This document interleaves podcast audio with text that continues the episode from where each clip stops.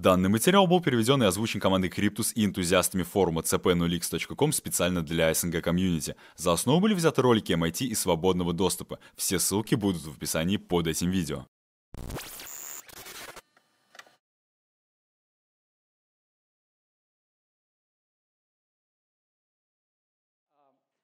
Итак, сегодня мы таки подведем, и я просто жду, пока вы тут уже все соберетесь, подведем итоги того, о чем мы говорили в этом семестре.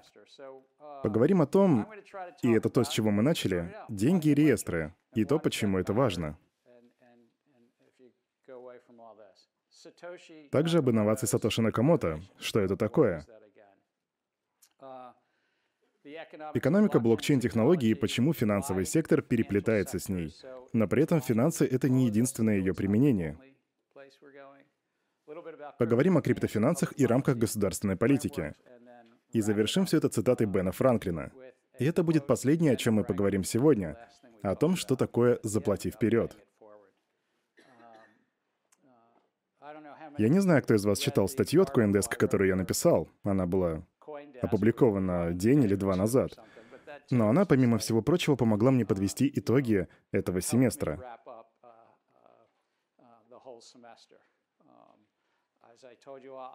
Как я вам говорил, я не максималист и не минималист. Но через пару мгновений я попрошу вас озвучить уже свою позицию. Итак, роль денег.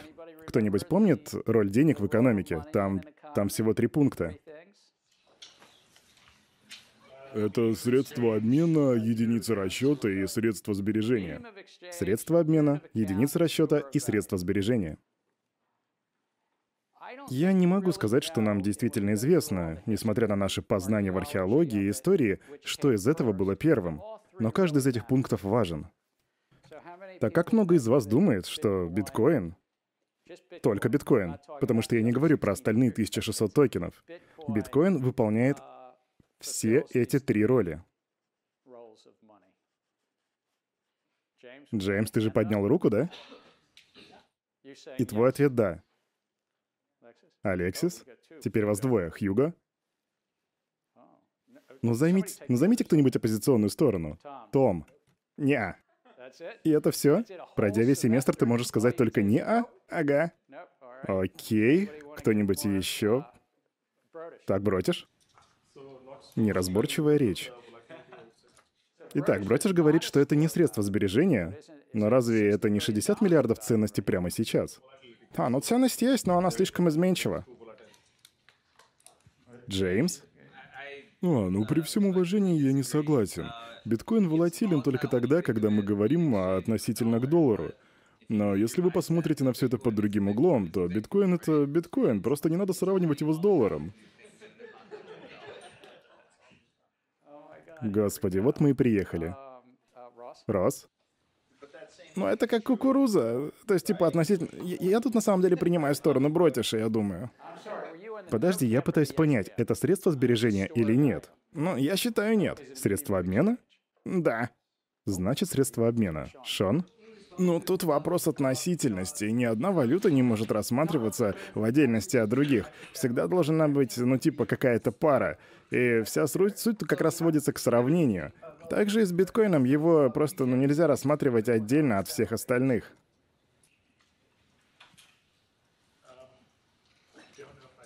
Я не могу сказать, что я тут согласен. Я вообще считаю, что что угодно может попасть под все вот эти три критерия, зависит лишь от надежности. Ну, например, доллар США очень хорош как средство обмена и очень неплох в качестве надежного средства сбережения и устойчивой расчетной единицы. Но под эти три критерия может подойти даже кило пшеницы, как мне думается. Джихи? А, Фи Фиатная валюта, ну то есть причина, по которой я считаю доллар США стабильным, заключается в том, что есть центральный банк, который в свою очередь его поддерживает. Поэтому что фиатная валюта находится в юрисдикции центрального банка, тогда как биткоин не имеет а, а, вот этого большого центрального органа. У кого-то на звонке стоит прикольная мелодия. Давайте послушаем. Ну, собственно, я не думаю, что тут можно применить термин средства сбережения. Итак, Джихи говорит, что раз нет центрального банка, то биткоин не может быть средством сбережения. Однако, если уже вы усваиваете информацию на этих лекциях, на что я очень надеюсь, то вам нужно усвоить что эти три критерия не только показывают роль денег, но еще и социальный конструкт. Но даже с центральными банками... Ведь в Центробанк — это просто утвержденный нами институт, который мы заключали в форме зданий из цемента, и кирпичей, и цемента, и колонн. Уж не знаю, почему центральные банки так любят эти колонны. Но за всем этим социальный конструкт. И в биткоине в какой-то степени присутствует каждый из этих трех критериев. Просто пока он еще не настолько широко принят. Он очень редко используется как расчетная единица, хотя его на сегодня часто используют в этой роли при проведении различных ICO. И, как правило, он не используется в качестве средства обмена, но некоторые люди все же платят в биткоинах. И некоторые разработчики используют биткоин для платежей. Сейчас капитализация составляет 60 миллиардов долларов, и эта цифра очень волатильна. И я не буду выбирать максималистов или минималистов. Моя точка зрения, пожалуй, ближе к середине. Потому что в биткоине есть все эти критерии, но лишь в определенной мере. И возвращаясь к деньгам, думаю, вы помните наши ранние лекции, на слайде то, что было раньше деньгами. И некоторые из них больше не исполняют свою роль. Некоторые обесценились и отпали. И мы с вами обсуждали одну историю в начале семестра. История о британцах. Когда они достигли острова Япы, они отошли на пару миль, добыли камни и начали поставлять эти камни. Но в итоге эти каменные деньги обесценились. И со временем деньги просто перешли в свою бумажную форму. И то, что вы можете увидеть в левом нижнем углу, это складская расписка, что показывает, что деньги были лишь репрезентацией ценности. Металла или кукурузы или пшеницы. Также важным элементом стали леджеры. Кто напомнит аудитории, что такое леджер? Зачем они вообще нужны? Кто-нибудь? Леджеры? Мы с вами проговаривали это не раз. Хьюго? А, ну, по сути, это транзакция. История транзакций. Что еще? Балансы? Балансы чего? А, аккаунтов? Аккаунтов. В леджере хранится история транзакций и баланс. И вы можете это визуализировать как поток и равновесие. Поток — это транзакция. Я даю Хьюго деньги. Не имеет значения, кто именно дает, но получается баланс. Получается такой отчет о прибыли и убытках с балансом. И вся эта история ведения леджеров имеет тысячелетнюю историю. Таким образом, технология блокчейн тесно связана с деньгами. Но помимо всего этого, она также связана и с базой данных, в которой есть леджер. А в леджерах, в свою очередь, хранится какая-то ценность. И тут мы добрались до фиатных валют. Фиатная валюта, как мы с вами знаем, репрезентуется банкнотами Центрального банка, резервами и депозитами. Получается, есть три вещи. И тут я хотел бы услышать от вас и убедиться, что вы внимательно сидели на занятиях. Эллен, может, ты нам расскажешь, почему все эти три формы являются формами денег? А я правильно понимаю, что вы спрашиваете о незаконной деятельности в этом списке? Этот вопрос у вас был. А давай ты ответишь на вопрос, на который хотел бы ответить. Есть ряд вещей, которые важны и полезны в случае с фиатной валютой. Фиат важен для уплаты налогов. И вся вот эта структура поддерживается, по сути, социальным принятием того, что Центральный банк будет применять, вернее, будет принимать только эти банкноты. Верно, и ты, по сути, обозначил эти пункты. Принимается для уплаты налогов, и это законное платежное средство. Мнение общества таким образом объединяется через парламент и через исполнительную власть. Принимается закон, который объявляет, что именно это теперь является платежным средством. Это происходит таким образом, и это так выглядит сейчас.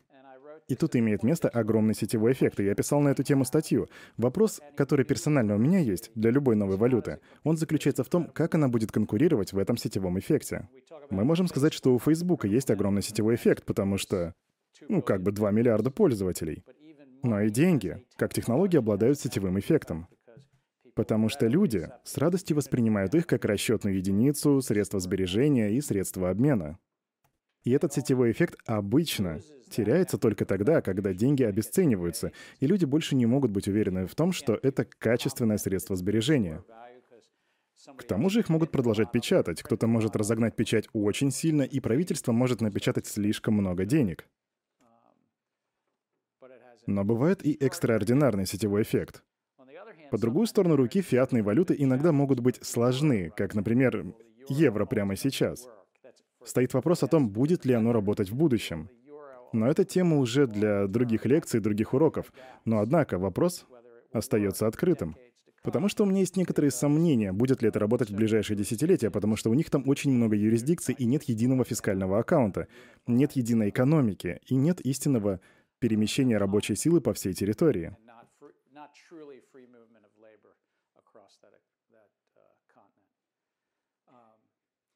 Но это то, что касается фиата. И это, по сути, игра на том поле, о котором говорил Сатоши Накамото. И вы все читали эту восьмистраничную статью, в которой первой строчкой было вот это предложение. Я работал над системой электронных денег, которая будет полностью одноранговой и без посредников. Ну или, как Джихи сказала, никакого Центробанка. Забудьте о нем. Вот что было вдохновением биткоина. Но что интересно, это была не первая попытка в истории. И мы говорили раньше на наших лекциях, как минимум о нескольких из них, которые потерпели неудачу, потому что все равно были централизованными. Ну, как, например, DigiCash. Иные же не решали проблему двойных трат.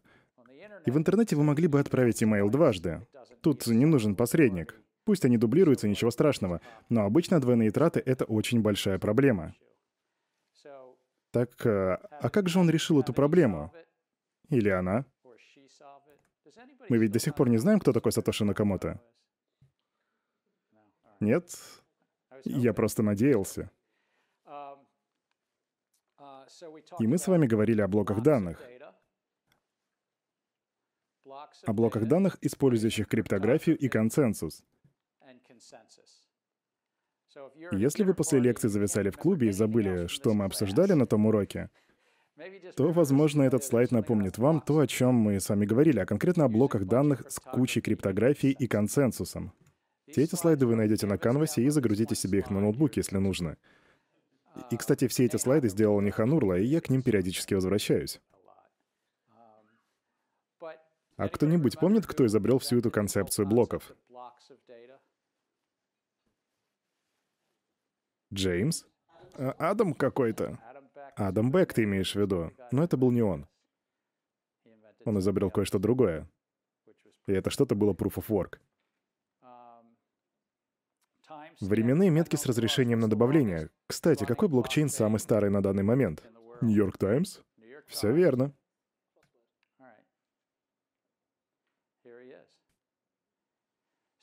Двое ученых из лаборатории Белла, и это один из них на слайде, Двое ученых придумали концепцию, в которой ты можешь взять кучу данных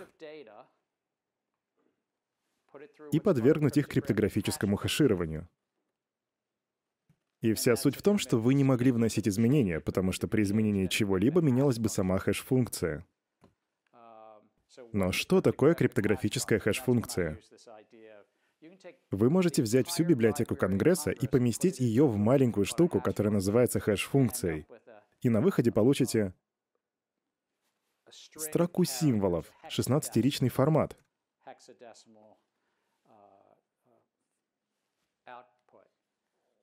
Но хэш-функция была ключом к тому, что понял вот этот парень.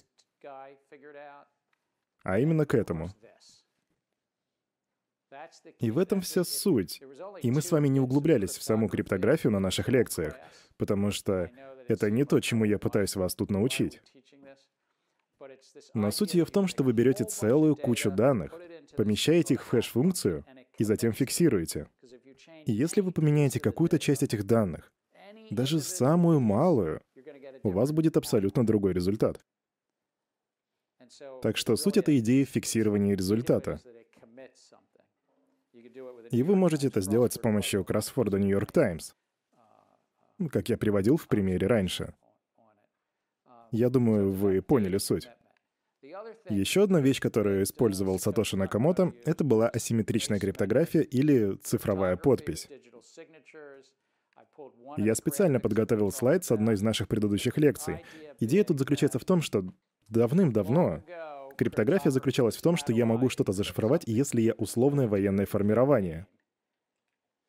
И я бы тут транспонировал и сказал, что криптография сотни лет назад заключалась в том, что вы просто переставляли буквы местами, где А становилась Б, Б становилась В и так далее. Это была просто транспозиция.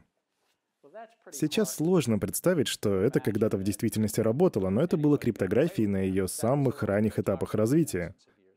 Простейшая транспозиция. Но к середине 20 века появилась очень сложная транспозиция, которая называлась... Они назывались ключами или энигмами. И, возможно, вы даже смотрели фильм «Игра в имитацию».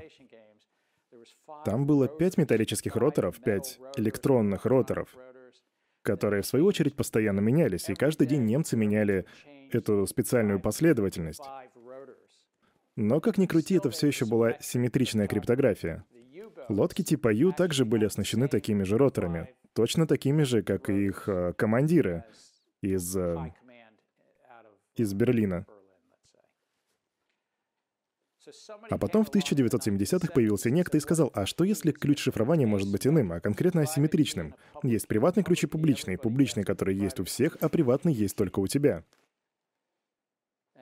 И некоторые из тех э, сайтов, кстати, криптографы, они сейчас здесь, у нас в MIT. Рон Ривис сейчас читает курс криптографии прямо здесь.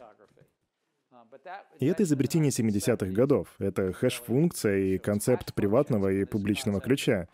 Ну и, конечно же, концепция цифровой подписи, которая идет с ними вместе. И на самом деле эта информация не так важна для вас именно в этом классе, и вам достаточно знать, что существуют просто приватные и публичные ключи. И затем та самая инновация Накамото была связана с Адамом Беком.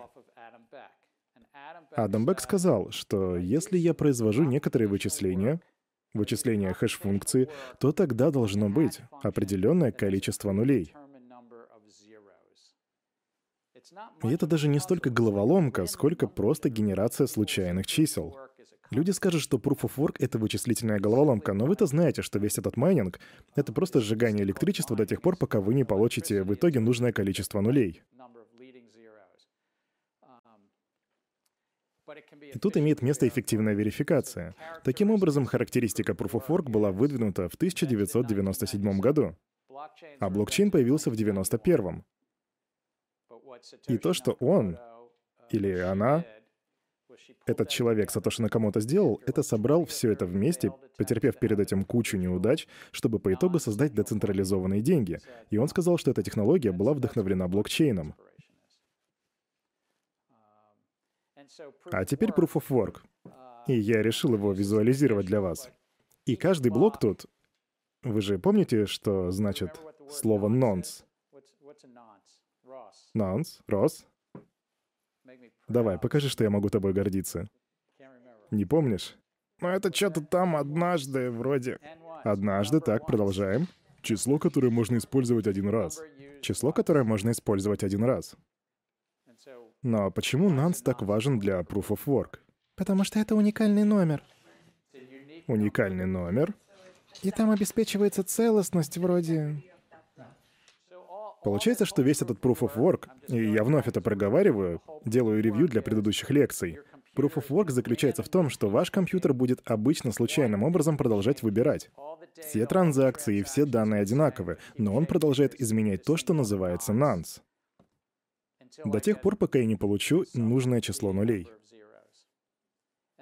И вся сеть биткоин по всему миру, все, что в ней происходит, это по сути рандомная генерация случайных чисел или нансов, до тех пор, пока хэш-функция не будет решена таким образом, чтобы иметь нужное количество нулей. К слову, должен сказать, что нужное количество нулей на момент стоимости биткоина в 6,5 тысяч долларов было равно 18. И я не удивлюсь, если это число сократится до 16 или до 17, потому что это бы тогда очень сильно облегчило работу. Вся эта криптография предназначалась лишь для создания базы данных. И эта структура базы данных находится в блокчейне, который в свою очередь обеспечивает ее работу. Вся эта криптография с хэш-функциями, цифровыми подписями и Proof of Work нужна для создания так называемого почти неизменяемого объекта. Я говорю почти, потому что нет ничего полностью неизменяемого. Потому что в теории вы можете сокрушить даже сеть биткоина. Еще вопросы?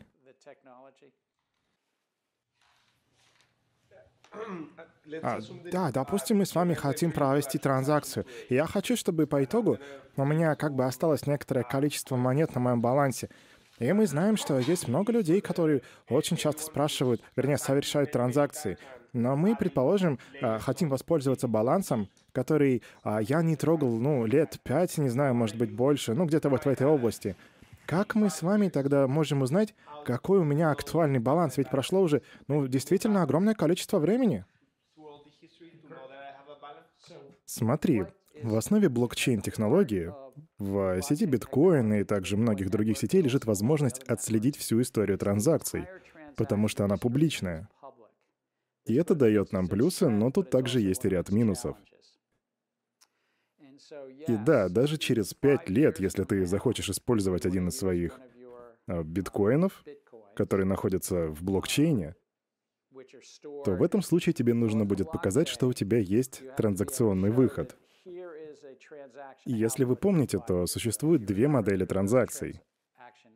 Биткоин — это вообще система, которая хранит все отдельные транзакции в частице, которая называется UTXO, или неизрасходованные транзакции.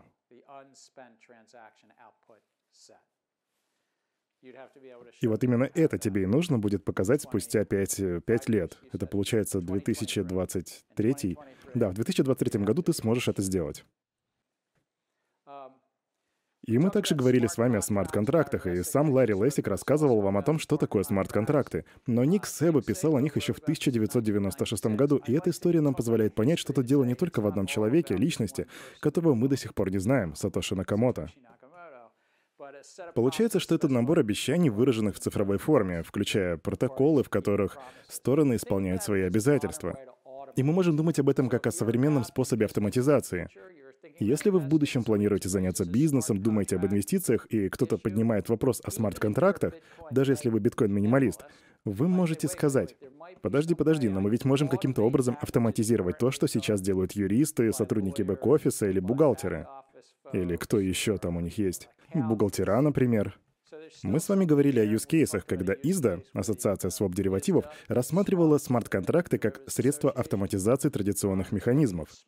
И получается, смарт-контракты, которые появились в результате всего этого блокчейн-движения, на самом деле появились раньше самого этого движения. То есть получается, что принято считать, что смарт-контракты вышли из этого движения, но на самом деле они были гораздо раньше его. Только вот блокчейн-технология позволяет их очень хорошо реализовывать, например, для перемещения ценностей или автоматизации некоторых форм договорных отношений. И делать это все в достаточно неизменной форме. Так что запомните, перемещение ценности и автоматизация форм договорных отношений. Но вам нужно понимать, что они не такие уже смарт, и не совсем уж контракты. И вам, скорее всего, все еще будут нужны суды и понимание того, что есть некоторые моменты, которые нельзя интегрировать в смарт-контракты. Затем мы говорили об экономике блокчейна, и в этом разделе мы поднимали вопросы стоимости верификации сетевых расходов. По сути, по сути, речь шла о снижении затрат на верификацию. И часть этих затрат на данный момент являются зарплатой каких-то должностных лиц. Таким образом, блокчейн-технология может быть очень важна, важным инструментом для снижения затрат на верификацию и борьбу с цензурой. я полагаю, это одна из мыслей Сатоши Накамото, ведь кто-то может просто отказать мне пользоваться моими деньгами тогда, когда я хочу. Но и не забывайте про снижение стоимости на все эти процессы. Вопросы? Затем мы поднимали вопрос о юзкейсах, и это был основной вопрос в моей статье на CoinDesk. И прежде чем приступить к чему-то, вам стоит посмотреть на вот эти пункты. Какое есть предложение по созданию ценности? Опять же, каковы сетевые расходы, которые потенциально могут быть снижены? И что делают конкуренты?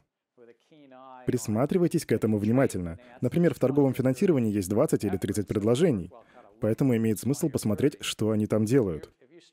Я не знаю, в какой области каждый из вас будет работать, но если это будет область, в которой еще не использовали блокчейн, и там еще нету конкурентов, то вам стоит задаться вопросом, как конкуренты используют традиционные базы данных. Ведь это может быть вашим шансом. Это может быть настоящий золотой билет.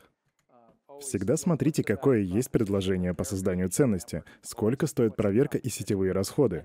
Смотрите на конкурентов и только затем занимайтесь всем остальным. Или же, если вы инвестируете или вы венчурный капиталист, то кто-то должен вам объяснить, в чем целесообразность использования блокчейна и какие данные, какие данные будут на нем храниться на самом деле. А то, может быть, вам и не стоит инвестировать в этот проект. Потому что инвестировать легко — это такая импульсная история. К тому же вы инвестируете на раннем этапе и надеетесь на рост. Но штука в том, что венчурные капиталисты инвестируют на, на срок от 3 до 5 или даже до 6 лет. А это немалый срок. Так что задавайте неудобные вопросы. Джихи? Но даже если у них будет лучший проект, это не значит, что они по итогу добьются успеха, верно же я понимаю? Есть очень много примеров, когда какие-то продукты, а, не будучи лучше на рынке, заняли на этом рынке доминирующую позицию. Так что еще лучше получается, а, так что еще получается непонятно, а нужно ли будет искать лучшее решение. Знаешь, э, это один из актуальных вопросов. Ты говоришь, а что, если не лучшее решение?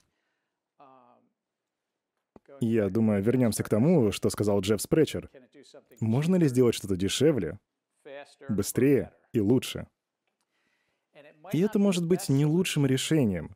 Но если вы сможете соответствовать одному из этих трех критериев, то вы, скорее всего, сможете достичь успеха. И в некоторых случаях это может быть даже не лучшее решение в области данных, но там будет высокая экономическая рента. И это может быть какой-то ипотечный продукт, продукт здравоохранения, какой-то продукт, который актуален в данный момент времени. Например, что-то в области платежей. И вы можете сказать, я могу, вернее, это будет не лучшее решение, но именно мой проект дает много ренты. То есть у вас должен быть ответ на вопрос, почему это стоящее решение, хоть и не лучшее. Подумайте об этом.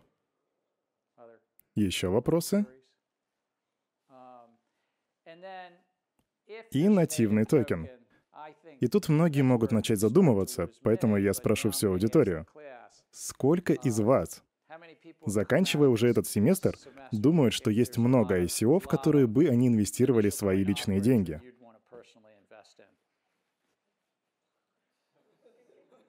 Ну хорошо, может быть, кто-то уже инвестировал в какой-нибудь ICO?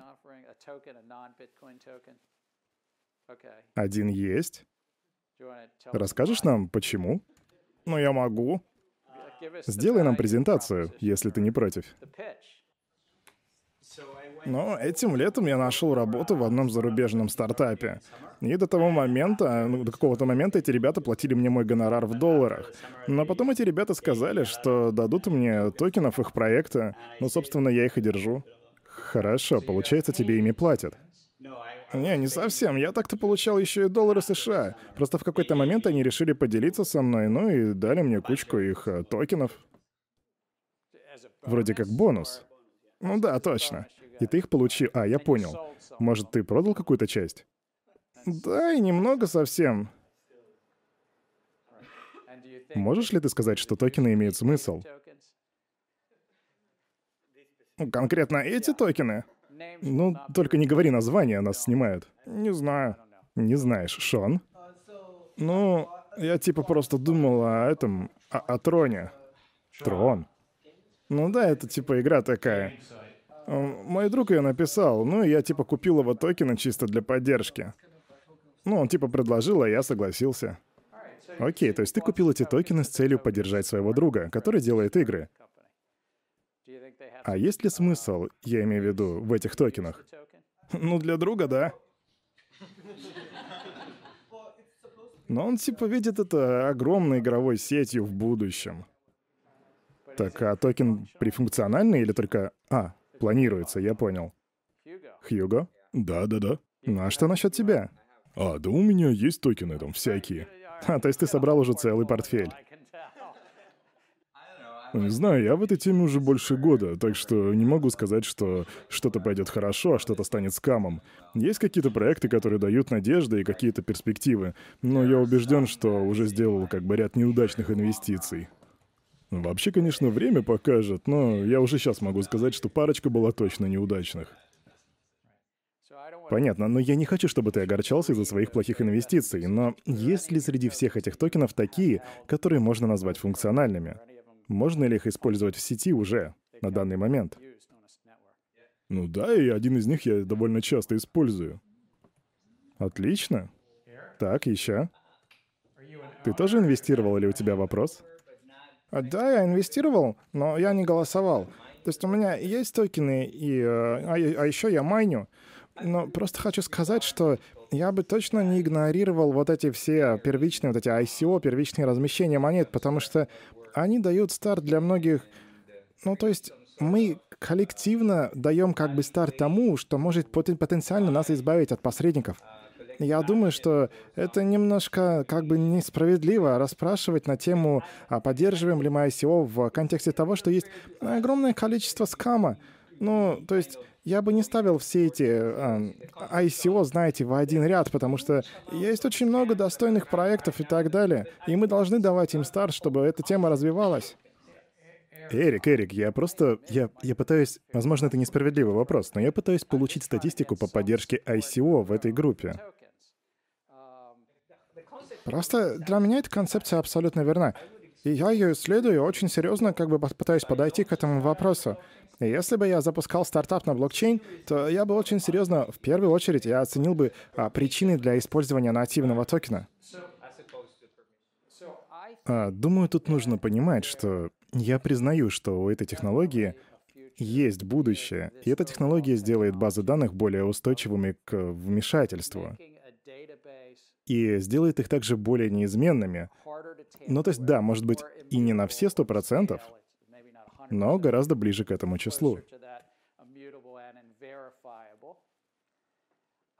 Также я считаю, что нативные токены помогают запустить сеть. Но вот в чем проблема, на мой взгляд, так это в вопросе конкуренции с фиатной валютой, которая уже имеет огромное распространение. В недавнем исследовании от Ernst Young есть любопытные цифры.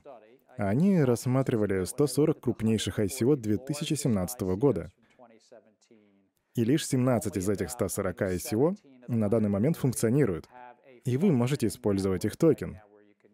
13%. Из этих 17 проектов 7 сказали, угадай что, мы будем также принимать фиатную валюту за наши услуги, которые предоставляем. Получается, они использовали нативные токены для того, чтобы дать старт своей сети. Ну, то есть, по сути, краудфаундинг. И когда они дошли до поздних стадий, когда уже начали функционировать, оператор или предприниматель сказал, «Я не хочу ограничивать своих клиентов, поэтому я буду принимать фиат в качестве платы за те услуги, которые я предоставляю». Я считаю, что это проблема их бизнес-модели. Вполне может быть, что есть сети, которые, как и игровые сайты, где вы покупаете скины или какие-то игровые предметы, они базируются на работе с токенами. Однако получается, что их не так уж и много. И это мое мнение. Ну, конечно, я думаю, тут есть и компромиссы, и в течение следующих трех-семи лет их будет еще больше. И все они будут затрагивать вопросы производительности, конфиденциальности и безопасности.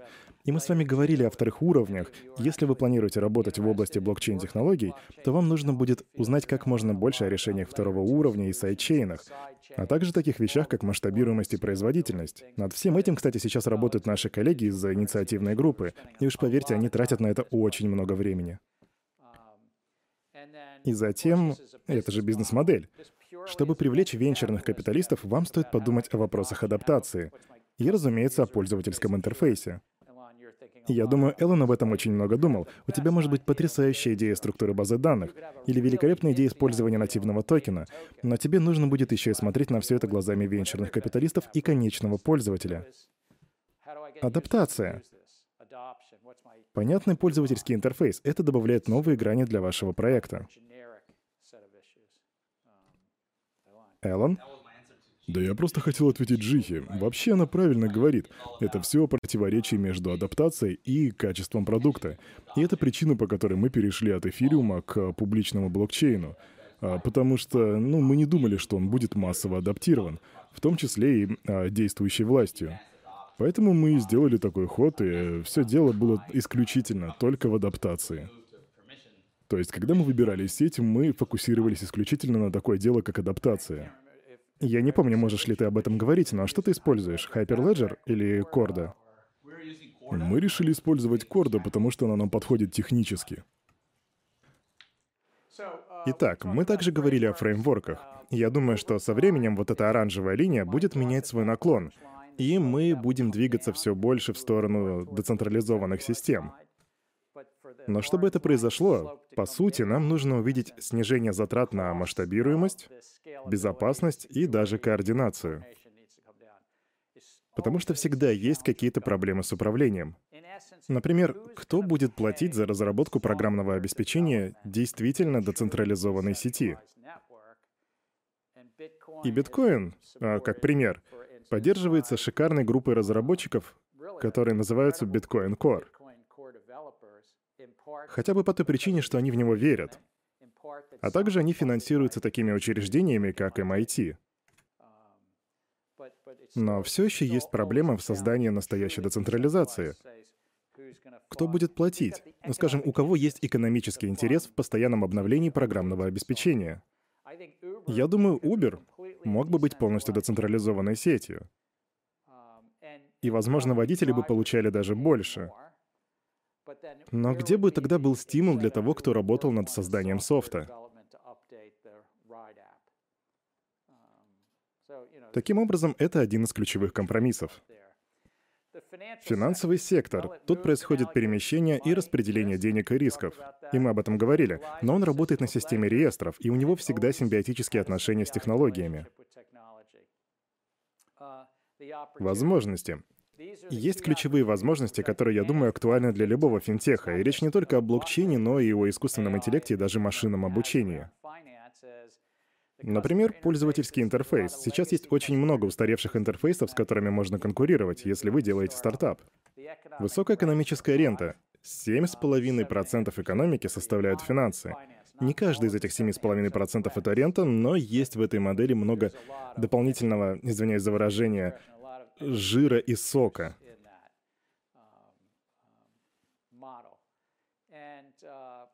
Ну и, конечно, повторяющиеся кризисы и нестабильность, а также финансовая доступность. И мы говорили с вами о таких продуктах, как Alipay и M-Pesa, которые действительно предоставляют финансовую доступность туда, где ее нет.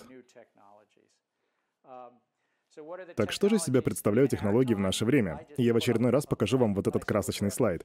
Я думаю, я провел совместную работу с группой людей, называемой FinTech в CSL, лаборатории компьютерных наук и искусственного интеллекта. И когда мы встречались с финансирующими компаниями, большими финансирующими компаниями этого подразделения, блокчейн будет в их списке, но не на первом месте. Это чтобы вы понимали контекст и точку зрения этих людей. Они больше думают о машинном обучении и о искусственном интеллекте. Думаю, вам это нужно понимать. Блокчейн входит в топ-3 или 4, но, как мы и говорили, тут есть некоторые нюансы. И финансовый сектор видит тут очень много этих нюансов. А я бы хотела вернуться к этому слайду и понять, как виртуальная реальность влияет на финансы. Просто пока не, не представляю. Вон там на слайде написано VR.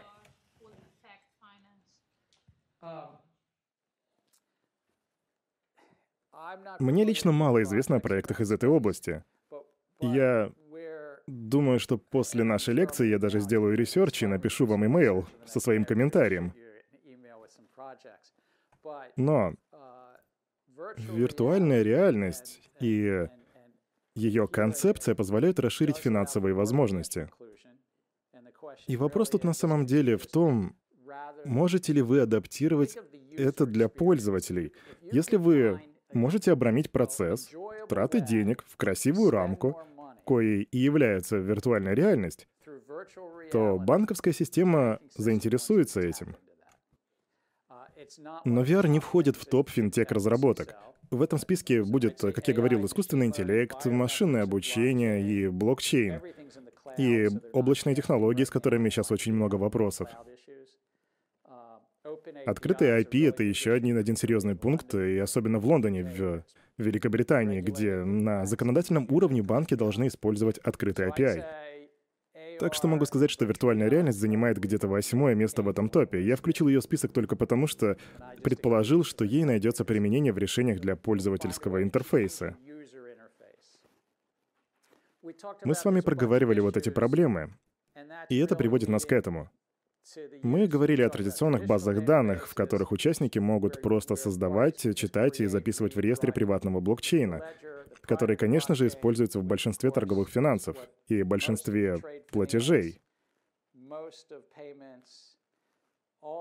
И все крупные центральные банки, которые так получилось, что занимались этим вопросом, все эти центральные банки, они отдали предпочтение Hyperledger, нежели эфириуму.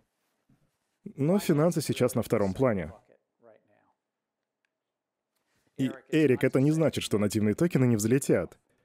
И, возможно, портфель Хьюга будет э, чего-то стоить. Возможно. Также мы с вами рассматривали варианты использования и use Но самыми крупными use до сих пор были варианты от 20 до 30 миллиардов долларов, которые были привлечены через ICO. Я лично считаю, что это число пойдет на убыль. Далее, платежные системы. И, конечно, мы можем расходиться во мнениях касательно XRP, но это не отменяет, что Ripple и другие подобные компании стали катализаторами изменений в платежной системе. Мы много говорили о торговом финансировании и о приватных и публичных решениях. Клиринг и урегулирование. В особенности то, что сейчас происходит в Австралии. И там также стоит вопрос между приватных и публичных решений. И мы говорили о нефинанс... У нас была живая дискуссия касательно цепочек поставок. Я на всю жизнь запомню, что Джеймс ярый противник того такого использования блокчейна. Но Walmart и Cargo с этим бы не согласились. И они активно развивают свои решения в этой области. И Лорен нам... Кстати, где он? А, вот. И Лорен объяснил, почему в вопросе цепочек поставок есть иная сторона медали. Цифровые ID были нашей крайней темой, о которой мы говорили. Как видите, много чего происходит. И по мере вливания дополнительного капитала эти проекты будут оживать. И нам будет на что посмотреть. Криптовалютные финансы. И когда я впервые показывал этот слайд, в этом пространстве было 110 миллиардов долларов. И учитывая волатильность, одному богу известно, какая цифра сейчас актуальна. Рынок достаточно волатильный. И интересно, что биткоин берет на себя 55-57% от всего объема. Таким образом, можно увидеть высокую корреляцию. Но, как бы то ни было, эфириум упал, и сейчас XRP занимает вторую строчку. Хотя ситуация была иной в начале нашего курса. А теперь, как я думаю, проблема инвестиций. И, и я не кидаю камень в твой огород, Хьюго, ну, сам понимаешь. Но я думаю, что это проблема номер один. Это мое мнение. Какова надобность в токене? Хотя я соглашусь с Эриком, что какие-то токены будут что-то стоить. Вероятно. Но на этом рынке много мошенничества. Как сохранить приватный ключ? И, кстати, Fidelity заявили, что готовят решение для приватных ключей. И это интересно, ведь на сцене начинают появляться крупные игроки. И это уже не запуск их проектом для кастодианов. И даже Бакт и межконтинентальная биржа вложили большие деньги в этот проект. У них, по сути, будет проект по хранению, потому что ну, вы можете купить однодневный биткоин фьючерс, получить биткоин, но кто-то для вас должен будет его хранить. А затем мы говорили о криптобиржах. И ключевой момент в том, если вы уберете в сторону все, кроме того, что они не регулируются, и что у них есть предрасположенность к фронтранингу и другим манипуляциям, то увидите, что они немножко отличаются все же. Потому что они не только занимаются матчингом, как это делает, например, лондонская биржа или нью-йоркская биржа, но они еще являются и посредниками, и кастодианами. Еще одна вещь, которую стоит понимать о криптобиржах, это то, что они сильно централизованы. И это весьма иронично, потому что Сатоши Накамото пытался добиться децентрализации, но мы видим централизацию на биржах. И это любопытный вывод. Если вы инвестируете во что-то или только думаете, то имейте в виду, что в этом децентрализованном пространстве образовалась такая ситуация, что 95% транзакций происходит как раз-таки на централизованных биржах. Мое личное мнение о криптобиржах — это то, что их не должно быть так много, как сейчас. И мы говорили о первичном размещении монет. И главным выводом было то, что это все сбор средств. Верите вы или нет в подход США и Канады к тесту Хауи, но ICO в действительности помогают строить проекты и собирать средства до того, как проект выйдет в свет. И вроде последнее исследование на этот счет говорило, что что-то было вроде одного или полутора процентов проектов функционируют, а оставшиеся 98,5% префункциональны. И это не проблема, просто это дает понимание того, что это больше инвестиционный инструмент, нежели утилитарный токен. Игра между утилитарным токеном и security токеном сейчас довольно тонкая. Еще мы говорили о публичной политике, защите от незаконной деятельности и финансовой стабильности и защите инвесторов. В целом, моя мысль по этому поводу, я допускаю, что есть и другие точки зрения, заключается в том, что любая новая технология, если она вырастает до достаточно больших размеров, должна находиться в рамках публичной политики. Общество может изменить эти рамки, но нам всегда хочется, чтобы были общие интересы, которые соблюдались. И это произошло, когда появились железные дороги. Это произошло при появлении телеграфа. Это случилось и с интернетом. И у общества нет такой технологии, которая бы полностью выходила за рамки нашего социального конструкта, который мы создали. Мы создаем этот конструкт через политику, парламент, исполнительную власть и регулирующие органы. Но мы, мы не оставляем крупные части нашей экономики за его пределами. Блокчейн-пространство просто еще маленькое, всего 100 миллиардов долларов, в то время как объемы мирового капитала превышают 300 триллионов. Но это привлекло внимание общественности. И мы, в частности, хотим пресечь в нем мошенничество. И многие с нами солидарны. Но не каждый. Но большинство. И я надеюсь, что вы тоже. Мы также обсуждали закон США о ценных бумагах и тест Хауи. И это, если вы вдруг забыли, что это за тест, то все в порядке. Но это то, что находится в центре всех ICO. Тест о четырех вопросах. Были ли инвестиции в общее предприятие? Ожидание прибыли? Да. Если вы вступите в дебаты и захотите блеснуть знаниями, то можете рассказать им про тест Хауи. Ну и тест на уровень посерьезнее, так называемый утиный тест. Он призывает использовать здравый смысл. Наш курс в большей мере посвящен навыкам критического мышления, чем чему-то еще. Поэтому, если кто-то пытается вам продать что-то или даже навязать, а вы, например, венчурный капиталист, и вы инвестируете, то лучше вам использовать утиный тест. И помните про него, когда вам пытаются продать то, что очень противоречит закону.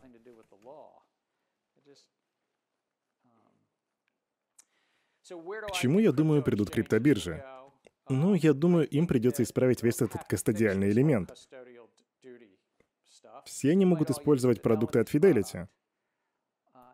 Но вопрос в том, кто будет хранить активы. Также они должны подчиниться закону об отмывании денег. И мы с вами видели исследование, в котором говорилось, что только четверть всех криптобирж его на данный момент соблюдают. И я думаю, что через пару лет эта ситуация станет лучше. Я думаю, что маржа сократится. И думаю, что через два года не будет так много криптобирж. Их будет 5 или 10 в какой-то момент времени. Что же касается ICO, я думаю, мы будем продолжать видеть высокое число провалов и меньшее число проектов месяц за месяцем. Я также думаю, будет много принудительных действий. Ну, то есть, что нет да нет, да вы будете видеть, как СЭК или другая организация в какой-нибудь стране будет возбуждать больше дел. И в 2019 году будет интересно посмотреть, как много проектов все-таки запустятся. Думаю, будет это очень показательно. Filecoin вроде как понимают, что им нужно делать. Они собрали много денег. Telegram привлек 1,7 миллиардов долларов.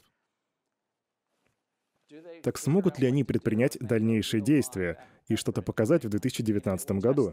И это будет показателем токеномики. И да, Эрик, тебе стоит присмотреться к работе в одной из этих организаций. В Telegram работу дают очень многим умным людям. И, кстати, даже Facebook вроде ведет набор персонала для работы с блокчейном. Масса крупных технологических компаний нанимает персонал для этой работы. Но я думаю, что в 2019 году будет интересно посмотреть, что, что, что будет с Telegram, что будет с файлкоином, что будут делать с токенами большие и, надеюсь, порядочные компании. Центральные банки больше находятся в фазе мониторинга. Но я бы сказал, что нужно смотреть на Швецию. И будет очень интересно посмотреть, что они сделают со своей Екроной. Скажут ли они, что вдохновлялись блокчейном, когда запустятся, потому что Екрона — это не блокчейн-проект, но он полностью вдохновлен Сатоши Накамото.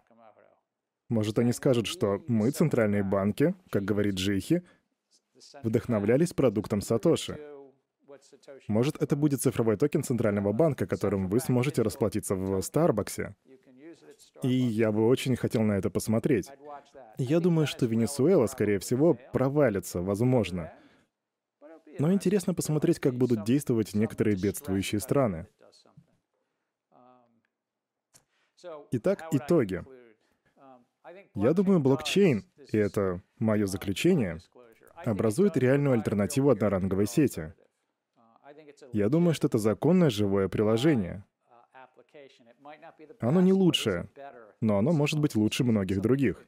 Я думаю, это важный момент. Верификация сетевые расходы, я повторюсь, это важно. Но вам всегда стоит думать, а ваш ли этот случай?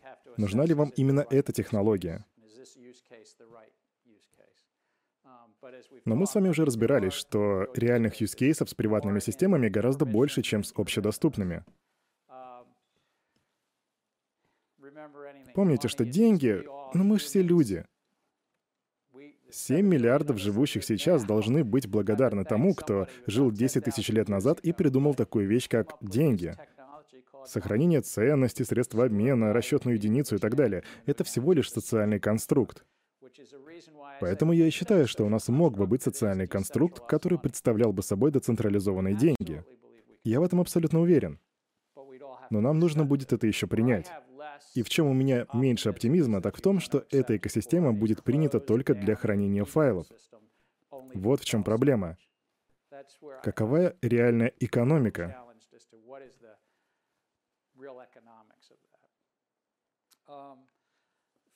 Характеристика финансового сектора и его проблемы.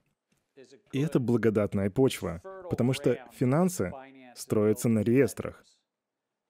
И это огромный сектор, 7,5% от нашей экономики. И по всему земному шару это варьируется от 5 до 8%. В основном это меньше, чем у США, но все же.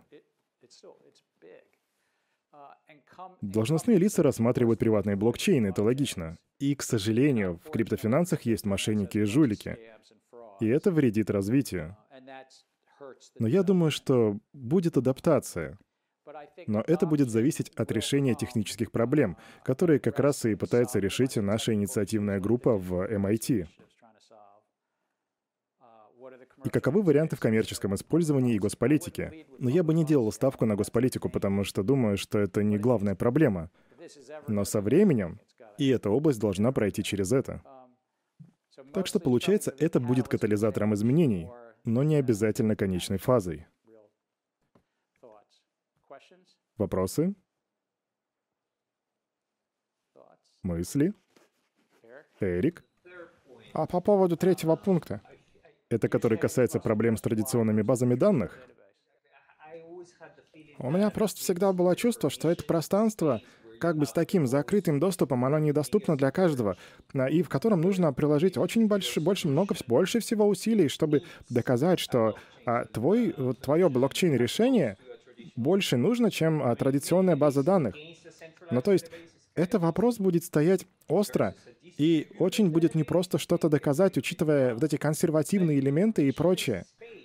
И, конечно, конечно, у нас есть аргументы, что а, распределенные базы данных, они хороши. Но все же, просто мы можем принимать во внимание опыт предыдущих лет и понимать, что, ну, тут будут некоторые проблемы. Не знаю. Эрик, по сути, спрашивает, а почему бы не оставить традиционные базы данных? Зачем вообще использовать... Приватное решение, я имею в виду. Потому что использование общедоступного решения, оно вполне оправдано, это правда, да. Просто суть в том, что в нашем проекте, который мы сейчас делаем все вместе, мы делаем упор на приватные системы. Мы придумали некоторые аргументы, так что а, я просто хотел бы услышать ваше мнение по этому вопросу. Потому что мы вроде как эту тему не, не поднимали до этого. Общедоступный блокчейн. Если заглянуть вперед на несколько лет, когда вопросы с масштабируемостью и производительностью будут не такими острыми, расходы на сеть, устойчивость к цензуре, в разумных пределах, конечно, если никто, конечно, не проведет атаку 50%, то я думаю, что действительно децентрализованная, распределенная, общедоступная система имеет очень многое, что предложить. Но это много чего требует. Трудно управлять. Трудно добиться скоординированных действий. И, как вы, наверное, уже от меня слышали, будет очень ограниченное количество юзкейсов для нативных токенов. Не думаю, что у нативных токенов такое большое будущее. Хотя оно и есть. Есть такие токены, как, например, в use case Filecoin и тому подобных системах. Но все же у меня есть сомнения на этот счет.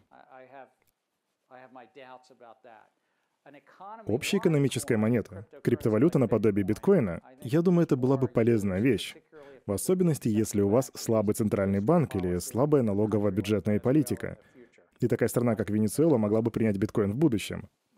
И тут много чего можно сказать об общедоступных системах и о приватных системах в сравнении с традиционными. Там также есть свои плюсы. Я привожу австралийскую фондовую биржу как пример, но они знают своих клиентов. У них там вроде 77 участников. И они могут себе позволить распределить всю базу данных на эти 77 человек. Если это, конечно, верное число, насколько я помню. И сказать, работайте с этим. Тогда не будет единой точки отказа. И можно будет снизить то, что называется затратами на согласование, потому что у каждого будет свой интерес. И вообще история хранения данных, история самого процесса, она привела к тому, что у каждого из этих 77 участников была своя база данных. Так я могу тут видеть реальную выгоду, эффективность и снижение затрат. И, конечно же, затрат на верификацию и снижение затрат на сеть, потому что у нас будет очень много участников. И это же касается торгового финансирования. Но, но ты можешь быть прав. Oracle могут и вовсе оставить традиционную базу данных. Сабрина? А, похоже, вы говорите, что у них там есть некая форма распределенного консенсуса. Э, это я же правильно уловила? И распределенные данные, которые хранятся в нескольких нодах. То есть много копий одной и той же базы данных. Да, да, я имею в виду, а можно ли организовать это без блокчейна? Я просто обычно спорю на эту тему со своим соседом по партии, но его сегодня нет. Просто это давно решенная проблема. А конкретно алгоритм консенсуса с возможностью реплицирования в одном и том же состоянии, но на разных устройствах. Так что я не вижу реального смысла, какой-то реальной проблемы, а в, вернее, реального смысла в использовании блокчейна для приватных систем. Но в то же время я вижу огромнейший потенциал а, в использовании общедоступных систем. Итак, Сабрина говорит, что... И, кстати, вы можете встать на ее сторону. Она учится на магистра по информатике у нас в MIT, так что она, вероятно, много чего может знать. Сабрина говорит, что вы можете сделать распределенную базу данных и без использования блокчейна. И пресловутая задача византийских генералов была бы решена при помощи распределенных баз данных. Так что вам не нужна блокчейн-технология. Все эти концепции этих блок, хэш, блоки, хэш и так далее. И я принимаю это. Но я не принимаю утверждение, что нету места приватным блокчейнам. Но также отмечу, что у каждого из 80 человек в этой аудитории может быть свое мнение по этому поводу. Так, еще вопрос, просто я хотел показать еще один слайд напоследок. Итак, наш курс был о деньгах, поэтому я покажу вам цитату Бенджамина Франклина, которую очень люблю. И я надеюсь, что это концепция, по которой вы все живете. Заплати вперед. Потому что отчасти каждый из нас в этой аудитории привилегированный. Мы здесь, в MIT, хотя тут есть люди из э, Гарварда и Уэсли, но мы в MIT. Так что же сказал Франклин? И это имеет отношение к деньгам. Я не даю вам эту сумму или услугу, я одалживаю ее. Когда вы встретите другого человека в таком же затруднении, вы должны оплатить мне, одалживая эту сумму ему и настаивая на том, чтобы он погасил свой долг таким же образом. Заплати вперед. И этот человек встретит еще одного человека, я надеюсь, и передаст вперед. Бен Франклин 200 лет назад заключает, что это была бы хорошая сделка с небольшой суммой.